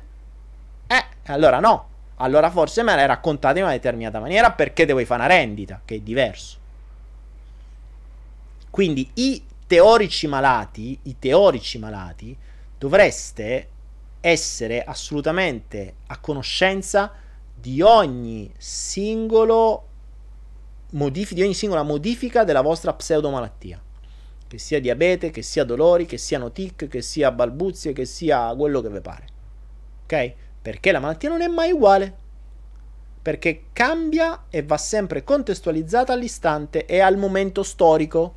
Per cui se a qualcuno viene il diabete a settembre 2018, prendimi tutto il 2018 prima, prendimi l'anno prima e dimmi che cosa è successo di traumatico che ha fatto sì che il bambino scelga di diventare diabetico. Il diabete è la risposta a quello che è accaduto. Allora, vedete che cosa è accaduto? Quindi, ecco, lo stress è la fonte. Allora, se vogliamo dirla tutta, lo stress è la, è la buona parte, la fonte della maggior parte delle malattie. Ok? Ecco perché vi vogliono, sta sempre sotto stress. E perché vi creano lo stress? L'ego nasce, perché vi creano questo ego maledetto così con la competizione e tutte quelle menate là? Perché così voi vi stressate. Perché a competere è stressante. A parlare male degli altri è stressante. A far vedere che siete fighi è stressante. A farvi accettare dalla gente è stressante. Sbattetevene di tutto. Ricordatevi, voi dovete soltanto amare voi stessi e dare voi dovete essere... Mh, mm, dovete dar conto solo a voi stessi. Ovvio che se siete dei, dei disgraziati eh, vi siete sentite in colpa verso voi stessi perché magari le avete fatte sporche. Ma se sapete di stare nel giusto, ricordate il concetto del karma. Quando sputi in aria in testa ti ritorna. Ok? Quindi, se tu io lo ricordo da, da quando ero piccino, da quando ero piccino, insomma, da quando ho iniziato con le mie aziende, io ho avuto nelle mie aziende tutte le persone, tutte, quelli a cui tu hai dato l'anima, li hai, port- li hai presi dalla cacca in cui stavano, li hai alzati, li hai fatti, gli hai dati conoscenze, soldi, eh, un sacco di cose. Poi sono quelli che ti si rivoltano contro. Ci ho fatto un video su questo, si chiama Il padre di tutti i video. Si rivoltano contro. Questi qui hanno rubato clienti, hanno rubato roba in magazzino, hanno parlato male, hanno fatto casini a non finire a distanza di dieci anni loro erano tutti falliti, io avevo il triplo di quello che avevo prima. Perché ho ricostruito. Perché poi che succede? Le bugie che possono dire le persone hanno le gambe corte. Cioè a distanza di tempo vedrai come i risultati mm, daranno ragione o torto a qualcuno, ma non c'è bisogno di sbracciarsi tanto. Falli fare. Infatti io dico sempre alle persone, fateli giocare. Fateli giocare, facciamoli giocare. Ah, fondamentalmente gente vuole giocare, la vita è un gioco, no? Quindi se vogliono divertirsi a giocare così e si divertono a fare queste cose, ben venga, fateli giocare. Ecco perché l'ego, dicevo, l'ego eh, serve appunto a stressarsi. Loro si stressano. Se tu entri in questo gioco vizioso, devo competere, devo vincere, devo parlare male, devo superare l'avversario, devo denigrare l'avversario, se posso devo fregare l'avversario. Ma se entri in questo gioco vizioso ti stai già facendo del sangue a mano, cioè ti stai già distruggendo fisicamente. Chi te lo fa fare? Cioè, ammesso non concesso che ricevi qualche risultato, a che prezzo lo ricevi? Ma stai sereno, tranquillo, che te frega. Tanto, mh, mm, quando, quando, moriremo, intanto il, il, in, di fronte all'angelo della morte non è che dovremo andargli a dire quello che abbiamo fatto quanto abbiamo guadagnato, con quanti uomini o donne siamo stati.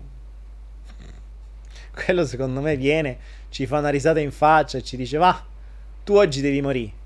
Te sei divertito? e gli dovrei dire sì o no. Perché se non ti sei divertito, peggio per te. Ti da chi te l'ha fatto fatto. Ho dato una vita intera per divertirti e tu che hai fatto? Ti sei fatto sangue acido. Bravo Pirla. Secondo me quando arriverà l'angelo della morte per me ci faremo una delle grasse risate assieme. Ma guarda. Ti giuro me lo, me lo immagino. Me lo immagino. Vedrò. No, è bella, mi immagino sta scena. Vabbè, allora. Ale Zina Love Life 4. Madonna, che nome difficile che c'hai. Ale Zina Love Life 4. Eh, il, libro di prima è Metamedicina. Ogni sintomo un messaggio. Lo trovate su Anaera. Regia pubblica il libro su Anaera. Io mi abbono ufficialmente a Flow Kids, Anna Maria. ah, tranquilla, niente abbonamento, è tutto gratis. Ah, poi ci stanno ultimamente ci stanno quelli che dicono: Ah, Daniele, tu fai tutto per denaro. Beh, guarda, a voglia. Ah, qui 95 flow di 2 ore l'uno completamente gratis alle 4 di notte. E poi faccio tutto per denaro. Mannaggia, ragazzi. La gente ce n'è che ne dice di minchiate in giro, eh. Porca Eva, mamma mia, quante ne dice. Eh Gianluca, io sono un virus dentro la scuola. Eh, infatti, appunto, Gianluca, eh, fai, fai, attenzione, fai attenzione. Fai attenzione davvero. Però grandissimo, cioè, tutta la mia stima per quello che stai facendo. Anzi, eh, se, se, se potessi aiutarti lo farei volentieri. Ma sarebbe veramente fantastico. Ah, insomma, oggi mi sono dimenticato di cambiare i fondali. Invece di avere il fondale del, dello spettro sonoro, che è sempre le, le, palline lì, il cielo stellato, stanno uscendo dei fondali. Ma io mi sto, ogni tanto mi perdo a osservare sti cosi con i palli. Sembra un videogioco oggi. Cioè, c'è la piramide con la pallina che scende. Che c'entra? Perché questo spettro qui ha un settaggio che dice i fondali quali sono. Oggi mi sono dimenticato di dire voglio soltanto quel fondale a, con le stelle e sta uscendo di tutto, le pallette, i cerchi, le piramidi. Eh, qualcuno, ecco, se qualcuno vedrà questo, vedi, Daniele sta mettendo i simboli della massoneria, la piramide, le sfere, i triangoli, le cose. Ah, quella sfera vuol dire l'occhio, l'occhio sulla piramide, l'occhio che tutto vede. Addio, quanto mi diverto quando sento ste cavolate, raga, voi non potete immaginare. Addio, boh. Um... Eh, Luciana, come sono venale, è vero, Luciana, sono venalissimo, mamma mia, guardate ragazzi. Dio buon, Dio buon, Dio buon. Eh, come posso allontanare il tema della morte con mia figlia? Sette anni. Come posso affrontare il tema della morte con mia figlia? Ma la morte è una parte della vita. E guarda, allora, innanzitutto, io ti direi, Enzo, mh, mm, fagli vedere un, uh, alcuni video alcuni, e alcuni argomenti sulle vite passate. Ehm, vediamo se la regia lo trova. C'è da qualche parte su uno dei nostri blog un video molto interessante di una persona che poi è famosa perché viene presa sempre nei corsi sulle vite passate, quelli che facevo anch'io. Mm, che si chiama. Ah, vattela a ricordare. Uh, James Lenninger. Vediamo se la mia memoria non mi inganna. James Lenninger, se non ricordo male, o qualcosa del genere. E um, ha scritto un libro, si chiama Soul Survivor. Vedi, eh, aver fatto i corsi di memoria di lettura veloci, a che serve, che ti ricordi tutto. Eh, Soul Survivor, ovvero anima che è sopravvissuta. Anima sopravvissuta. Ed è una storia molto, eh, molto interessante perché dà un, um, dà un grosso ti metti un grosso dubbio sul fatto che la morte esista, cioè che esista come la conosciamo noi, perché questo bambino ha la certezza assoluta e te lo dimostra, perché la sua storia lo dimostra chiaramente, ma io te ne potrei raccontare tante altre che ho vissuto io personalmente, quindi quello è una cosa che vedi in un video. Io ho la, dimostrazione pratica, perché le ho vissute quando fa, segui, facevo io i corsi di vite passate, guidavo le persone alle vite passate e venivano fuori delle robe pazzesche che poi andavamo a verificare ed erano vere, quindi cose che non potevano assolutamente sapere, guarigioni che accadevano in tempo reale, cioè delle robe fuori da ogni grazia di Dio. E, e, guardati questa cosa di Soul Survivor, di, di come questo bambino eh, ricordava perfettamente la sua vita passata, in maniera sconcertante, cioè ci sono veramente delle cose da brividi. Questo ti fa capire cosa? Che la vita non muore qua, cioè muore il tuo corpo fisico, è come se tu è come se tu. Mh, mm, è come quando mm, un giubbino o un cappotto n- non va più bene perché è diventato vecchio, ne prendi un altro. Né più né meno. E dopo un po' ti dimentichi, ed è esattamente così, dopo un po' ti dimentichi del cappotto vecchio. Ti dimentichi che prima avevi un cappotto, tu non ricordi il cappotto che usavi a 5 anni, non ricordi il cappotto che usavi a 15 anni, non ricordi il cappotto che usavi a 20. Tu dici, ma io ho 14 anni, come faccio a ricordarmi il cappotto che ho 20? Eh, lascia fa. Capisci? Cioè, tu non ricordavi i cappotti che usavi. Non ricordavi le sensazioni che avevi, non ricordi tutto quello che hai vissuto mentre indossavi quel cappotto. Queste sono le vite passate. Sono dei cappotti che hai lasciato perché ora non ti servono più. E fino a qualche settimana dopo te lo ricordi ancora il cappotto che usavi e che ora non usi più perché l'hai cambiato con uno nuovo. Dopo un po' lo dimentichi. Ed è quello che accade Infatti questo bimbo, e si dice tra l'altro che i bambini fino a, um, a fino a 4, 5, 6 anni, in genere fino a 3, 4 anni sicuramente ricordano perfettamente le loro vite passate. Infatti a volte i bambini, soprattutto quelli piccoli, quando non hanno ancora una buona capacità di linguaggio, eh, ti, mm, ti dicono delle cose che possono sembrare strane, e a volte possono essere, oppure ti parlano di personaggi, o ti raccontano storie, o ti dicono cose, e spesso ti stanno raccontando cose della loro vita passata. Poi dopo i 4, 5, 6 anni dimenticano, perché la parte razionale prende il sopravvento, si crea il corpo galloso, si dividono i due emisferi, entra la parte critica, la parte razionale, e, e, e si perdono tutte le cose che i bambini avevano quando sono nati. Per cui, secondo me, questo è un ottimo modo Uh, io mi sono risolto la paura della morte in questa maniera perché sono certo che non finisce qua. Sono certo. Non lo ricordiamo fino a un certo punto perché poi possiamo anche ricordarle se serve. Però eh, ho prove assolutamente certe che noi rinasciamo. E questo in moltissime culture è risaputo, ce lo danno per scontato. Nel mondo orientale è palese, cioè è sicuro. Siamo noi che ce l'hanno. Cioè, in realtà a noi la Bibbia con Gesù ce l'hanno detto che rinasce lui, noi siamo come lui, quindi dovremmo rinascere pure noi. Non è che sia così difficile. Poi. Però poi ti devono mettere paura e quindi ti devono comandare. Ti dico, eh, mi raccomando, l'inferno, sbagli qua, l'inferno eterno, eh, l'anima va all'inferno, quelle cagate là. Vabbè. Ah, la chiesa, la chiesa, lasciamo perdere. Eh? Emanuele dice Daniele, Francesco, 12 anni. Ma Mase, 12 anni, Mase si indossa. Ah, ma se si indossa una tuta speciale chiusa, si possono prendere lo stesso le malattie? Eh, perché guarda che le malattie ti arrivano da dentro, mica da fuori. Che pensi che le malattie arrivano da fuori? Beato te. Puoi stare pure con una tuta chiusa, ma se te deve venire un tumore o una sindrome, o un'epilessia, o un diabete, ti arriva da dentro, mica da fuori. Guarda, le malattie si creano dentro, mica fuori, eh. Allora, bimbi, ricordate una roba. Il nostro corpo è fatto per superare qualunque malattia. Cioè abbiamo un sistema immunitario che è come se fosse un'armata di, di, di, soldati super addestrati. Quindi quando entra qualcosa da fuori gli fanno un mazzo così. Cioè entra il virus, qualcuno, arriva il generale che sta da qualche parte qui dentro, chiama tutti i plotoni e dice oh è entrato un virus, vi do le coordinate, naso, bocca e stomaco di là, andate lì e fategli un mazzo, dice il generale dell'armata dei, dei, nostri globuli bianchi, che sono quelli che gestiscono il sistema immunitario. I globuli bianchi vanno tutti là, beccano sto virus e gli fanno un culo così. Tac, seccato. Questo accade migliaia di volte, costantemente, tutti i giorni. Tu mica te ne accorgi. Cioè, i tuoi, i tuoi soldati adesso stanno lavorando ci sono i soldati che stanno lavorando per ammazzare qualcosa di dannoso, ci sono i soldati che stanno in ronda, che stanno sempre in giro per vedere se qualcuno entra nel territorio, se appena entrano chiamano con le radio, dicono oh qua è entrato un altro stronzo, venite qua, dateci una mano, e gli fanno un culo così.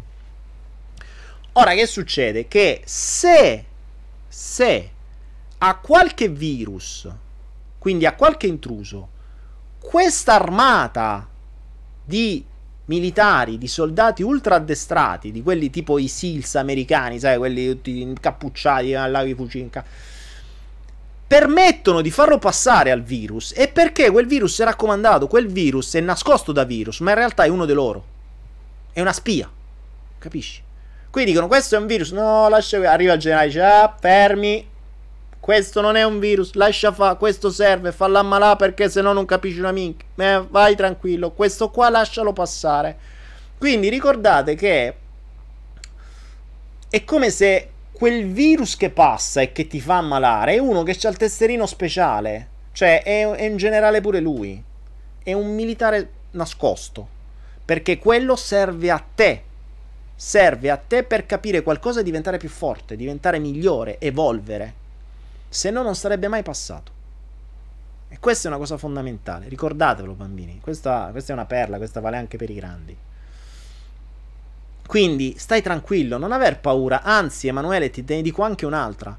Più usi la tuta dove non, non, non entri niente, più i tuoi militari diventano deboli. Perché i tuoi militari hanno bisogno di allenamento. Come tutti.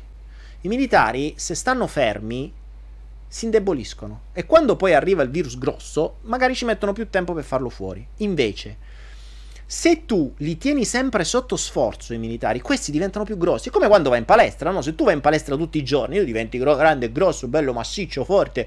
Prima alzavi 50 kg, poi ne alzi 100, 200, 300. Perché vai tutti i giorni. Se invece i tuoi militari tu li tieni, aspetta, e lavati le mani, oh ti sei lavato le mani, rilavatele, e lavati questo, oh hai toccato questo, e lavati, è caduta la roba a terra, butta, butta, butta, butta, se no arriva il virus, il batterio. Eh ma quelli quando lavorano, poracci? Dai qualcosa da fare ogni tanto, no? Ecco perché i bambini da piccoli dovrebbero essere lasciati eh, mangiare a terra, al fango e schifezze, quello che è, perché così si crea il, il sistema immunitario. Io vivo in un posto dove qui mm, cioè, le norme igieniche non esistono, perché di igienico c'è solo la carta igienica che fa anche cagare. Cioè, quindi mm, cioè, le norme igieniche sono veramente, mm, per, per, un, per un occidentale, sono drammatiche cioè, camminiamo scalzi, uh, mangiamo quello che ca- si mangia per strada, cioè, si mangiava, che non mangio più niente, però va bene uguale. Mm, cioè, la roba non è la... C'è di tutto di più. E il mio sistema immunitario si può permettere di bere acqua di una pozza per terra e, e non accade niente. Cioè, eh, l'ultima volta mi sono reso conto di avere il depuratore d'acqua che doveva essere cambiato ogni 4-5 mesi che non lo cambiavo da tre anni, mi ero reso conto, me l'ho dimenticato. Quando ho aperto il depuratore d'acqua di quell'acqua che io bevevo tutti i giorni, c'era dentro quei tre bussolotti, non ve lo dico che cosa c'era, cioè non ve lo dico. Quindi io per tre anni ho bevuto dell'acqua che non lo so che cos'è, c'era un conglomerato di batteri. Infatti io mi chiedevo come mai già dopo un paio d'ore sapessi un po' di pozzanghera malsana, però non mi sono fatto tanti problemi. Intanto il mio sistema immunitario ha lavorato tutti i giorni e avrà debellato chissà che cosa. Io non mi ammalo da anni, da anni. Quindi, se non vuoi ammalarti da grande, fai in modo che i tuoi soldati da piccoli si facciano dei muscoli così grossi, cioè diventa, diventino veramente come, come, come si chiama? Come i druidi di Asterix Obelix e la pozione magica. I virus sono la tua pozione magica. Cioè, quando tu fai entrare qualcosa, ma non ti preoccupare se Geni- a me a volte i genitori mi fanno morire. Noi, viviamo, noi veniamo da un'altra generazione. Cioè, a me, sinceramente, io vivevo da solo. Per cui, se mi mangiavo una roba e mi veniva il cagotto, eh, mi veniva il cagotto, mi passava. E adesso per un mal di pancia ti portano a pronto soccorso, ragazzi. Un mal di pancia. Cioè, non intasati i pronti soccorsi che magari hanno gli incidenti mortali. Ah, mamma mia, non posso mai dimenticare. Ci sono genitori che, oddio, oddio, oddio, piange, gli fa male l'orecchio. Sti cazzo, cioè, attimo, non è che di andare all'ospedale per ogni minima cosa. Gli sarà, gli sarà venuto un minimo di cosa all'orecchio. Cioè, lascia un attimo il corpo lavorare. Certo, è chiaro che se poi gli viene un'intossicazione di quelle pesanti, vai. Ma non esageriamo. Eh, mo per il minimo mal di pancia andate all'ospedale. E eh, dai, eh. Eh, perché se no, se date sempre le medicine, le medicine ricordate che fanno il lavoro dei vostri militari. Cioè, quando voi date le medicine, voi è come di, ah, oh, allora aspetta, voi che dovete fare, militari, fermi, stavate aggi voi sui virus, lascia fa, ce penso io, a voi in ferie. E dici, vabbè, in ferie, stica. Ah. E non fanno più palestra, quelli magari poi per una settimana non fanno palestra. Quando li ritrovate al prossimo virus, quelli sono tutti pusillanimi. non hanno forza. E quindi che dovete fare? Dovete pigliare altre medicine. E questi rivanno in ferie, non crescono più. Ecco perché poi va malate da grandi. Fate crescere i vostri militari da piccoli. Fategli fare due palle così. E eh dai. Oh, così dovrebbe essere. Questa è una bella perla, eh? questa è una perla per i grandi, ragazzi. Cioè, devi fare una meditazione su questa cosa qui per i bambini, per, uh, per i militari. Ah. Sonia dice: Esistono davvero dei bambini con doti speciali? Potrebbe essere che sia merito di ricordi inconsci di vite passate. Uh, Sonia, sì, sì, mm, può capitare. Molto raro, ma può capitare. Più che altro può capitare che continuino ad avere accesso. È molto raro. Però capita eh, in rarissimi casi che il, da grande continui ad avere dei, delle qualità del genere. Mio cugino, da piccolo, lui è sempre stato un mostro a disegnare, ma un mostro, cioè roba che un fumettista era niente rispetto a lui. Aveva una tale cura dei particolari e lui non aveva mai studiato disegno. Ma non è, sapete, non uno scarabocchio di uno che sa disegnare, no, un artista cioè lui era capace di disegnarti dei fumetti, di disegnarti delle scene, che ne so, di guerra tra robot, con ogni minimo dettaglio, dalla vitina che stava sotto nella cosa del robot e non aveva mai visto niente. Io mi chiedevo, che cazzo fai? cioè per me era veramente allucinante, avevamo pochi anni assieme, cioè andavamo al mare assieme, io ci avrò avuto sei anni, lui otto, non lo so. È una roba allucinante. A lui io gli ho sempre detto, tu dovresti andare alla Walt Disney a lavorare. E invece poi no, ha fatto quello che ha detto il padre. Cioè, per cui ti viene il dubbio, ma questi cazzo, sta gente da dove... E non, è, non c'aveva nessuno in famiglia che era un disegnatore, cioè lui non poteva acquisire quella capacità da qualche parte, se lo sarà portato da qualche parte per forza, perché è impossibile. Eh, cioè, letteralmente impossibile. Letteralmente impossibile. Ah. Ah. Vabbè, ragazzi, oh, sono le 4, raga, sono le 4, poi veramente dicono che soffro di insonnia e mi danno il Valium. Eh, mo non lo dite in giro, se mo qualcuno dirà, oh Daniele, tu non lo sai, lui è un malato psicologico, è psicolabile, fai flow perché... Io mi prendo in giro. Adesso devo, fa- devo rifare una trasmissione per dare idee a quelli che vogliono parlare male di me con qualcosa di cui parlare male, perché il brutto sapete qual è? Che... che chi parla male della gente e poi essendo giustamente avendo poche cioè non ha grandi intelligenze conoscenze quello che è ha pure poco modo di dire le cose quindi se le deve inventare. Allora se gli diamo un po' di invenzione potrei fare un sito su cosa mille modi per parlare male di Daniele. Figo. Sarebbe divertente. Qua mi diverto a dirle minchiate mamma mia ragazzi. Ivano dice Daniele conosci l'homeschooling? Eh, sì adesso sembra andare tanto di moda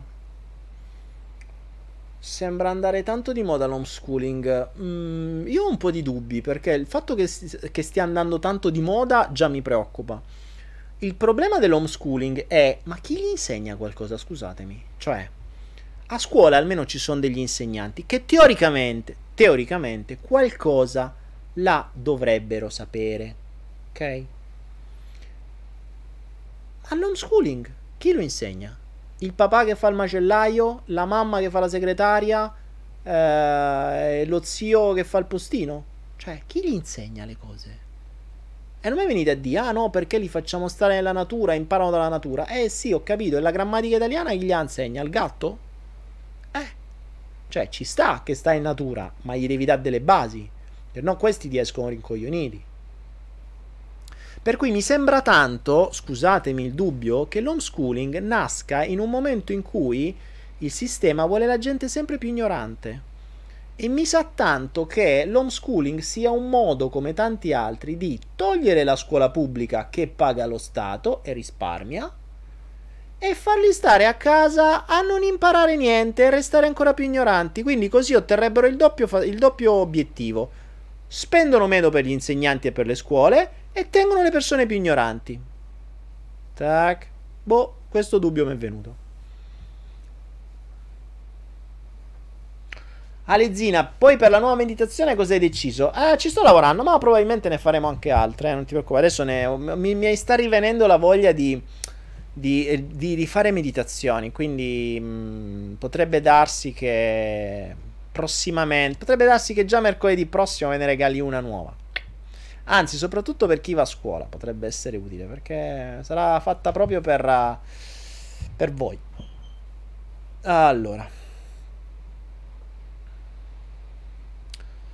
Non ho figli, ma che ne pensi del congelatore per conservare gli alimenti? Eh, eh.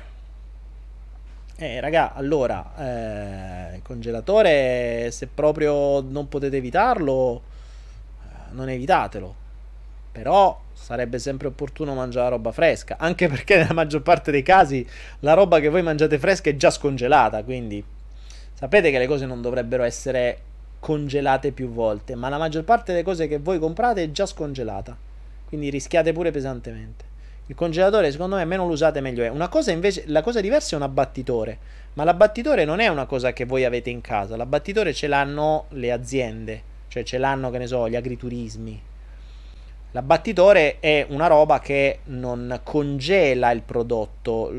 Cioè, o meglio, non lo congela piano. Lo congela di botto. Quindi c'ha tipo meno 40 gradi. Quello entra, tum, gli si blocca tu, è come se venisse bloccato lì, proprio mm, di più di congelato. Mentre il congelamento avviene gradualmente, quindi permette eventualmente la, la, la creazione di batteri, virus, eccetera. Quindi insomma, meno, meno lo usate, meglio è. Uh, ah, Emanuele dice come le 4 sono le 22. Emanuele, sì, da te sono le 22, da me sono le 4. Quando imparerete la geografia, saprete che il mondo, che dicono essere tondo, diamolo per buono, dovrebbe essere più o meno tondeggiante, ovoidale più o meno, anzi geoidale. E, ehm, mh, scoprirete che ci sono le, le fasce dei meridiani dei paralleli e in base a dove stai nel mondo hai delle ore. C'è Greenwich, che è l'ora zero, che è sempre gli inglesi, che nasce tutto dall'Inghilterra. Ricordatevi, nasce tutto. Quando diventerete grandi, ricordatevi, l'Inghilterra domina. Cioè, come dicevano in V per Vendetta, tutto nasce dall'Inghilterra. Quindi pure l'ora zero, Greenwich. Voi che state in Italia state a più 1 rispetto a Greenwich, perché state leggermente spostati, poi man mano che ti sposti, cioè più 2, più 3, più 4, più 5, più 6. Io sono a più 6. Quindi io sono 6 ore avanti, io sono nel futuro di 6, di 6 ore. Eh? Quindi praticamente vi sto parlando dal futuro, ragazzi. Avete, eh, eh, pensavate che i viaggi nel tempo fossero impossibili, eppure per 6 ore io sono nel vostro futuro. Voi arriverete alle 4 di notte quando io ci sto già adesso. Ah, Emanuele Cerminaia dice: Ah, ok, scusa, sono Francesco. Ok, Emanuele dice di essere Francesco. Fantastico. Ecco, se adesso andassi da uno psicologo, direbbe: Ah, tu hai dei problemi con la tua identità, hai una doppia personalità. Perché dici che sei Emanuele e invece sei Francesco? E ti darebbero degli psicofarmaci. Fai attenzione. Ovviamente scherzo. Domenica Di Maro, ciao Domenica. Samuela, grazie Daniele. Mosè ringrazia per i tuoi preziosi consigli. Bravissima anche la regia. Grazie Mosè. Mi raccomando Mosè, c'hai un nome da leader. Cioè, vai! Facci vedere che combini in questo mondo. Abbiamo bisogno di nuovi Mosè in questo mondo. Di, di, di gente che veramente faccia delle, delle, delle, grandi arche e salvi sta gente che ormai è allo sbaraglio dentro questi... Uh, questi... come si dice in italiano? Questi allagami, questi flood, questi... Uh, questi diluvi universali. Tina Gress dice: Qua nel Venezuela sono le 17.15. Ragazzi, avete visto? Bimbi, state imparando i meridiani, state imparando i fusi orari. Questa è geografia. Geografia dovrebbe insegnarsi sta roba. In Venezuela sono le 17. In Italia sono le 22. In Thailandia sono le 4 del mattino. Eh? Quindi possiamo dire che Tina, tu sei nel passato. Mi dispiace. L'Italia sta nel presente, io sto nel futuro. Eh, oh. Ah, Dio boh. Rosa Geraci dice evviva, non si sa per quale motivo, però va bene, ok. Evviva. Eh, ok, Rosa Geraci evviva. Ok. Vabbè, ragazzi, 4 e 12. Oh, ho fatto pure oggi quasi due ore. Porcaccia, ragazzi. Grande, grande, grande. Direi che a me è piaciuto tantissimo questo flow. Questo Flow Kids. E, um, purtroppo il mese prossimo non ci sarò. Purtroppo vi devo dare questa brutta notizia. Il mese prossimo non ci sarò. Uh, per cui non so, ci inventeremo qualcosa, vedremo. Io non so come sarò conciato, ma non credo di avere una linea decente per trasmettere che sarò in giro per il mondo. Per cui tutto febbraio sarà dura. Marzo mh, mm, sarà un po' più complicato, però ci dovrei essere non proprio sempre, ma ci sarò. Poi da aprile dovremo ritornare a essere stabili finalmente, come si deve.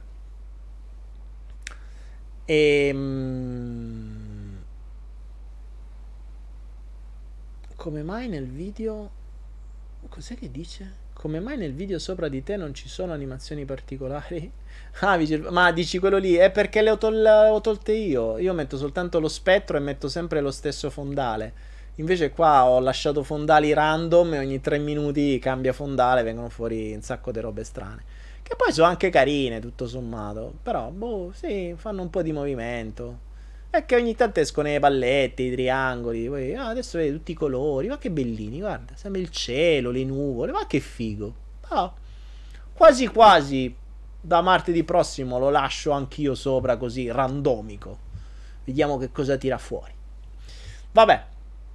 Ragazzi, detto ciò, si va a nanna che si è fatto tardi. Per me si è fatto presto, tra un po' è mattina. Il ciclone non è ancora ciclonato. Vediamo se ciclonerà. Siamo qui in attesa di questo ciclone tropicale che dovrebbe già essersi abbattuto, ma a quanto pare, buh, ci hanno detto una mezza cavolata. Vedremo se domani arriva. Ragazzi, io vi voglio bene. Ciao bimbi, grazie di tutto. Mi raccomando, fate tesoro delle informazioni e non fatevi fregare dall'ego. Badate all'ego. Attenzione, ricordatevi a che cosa serve l'ego.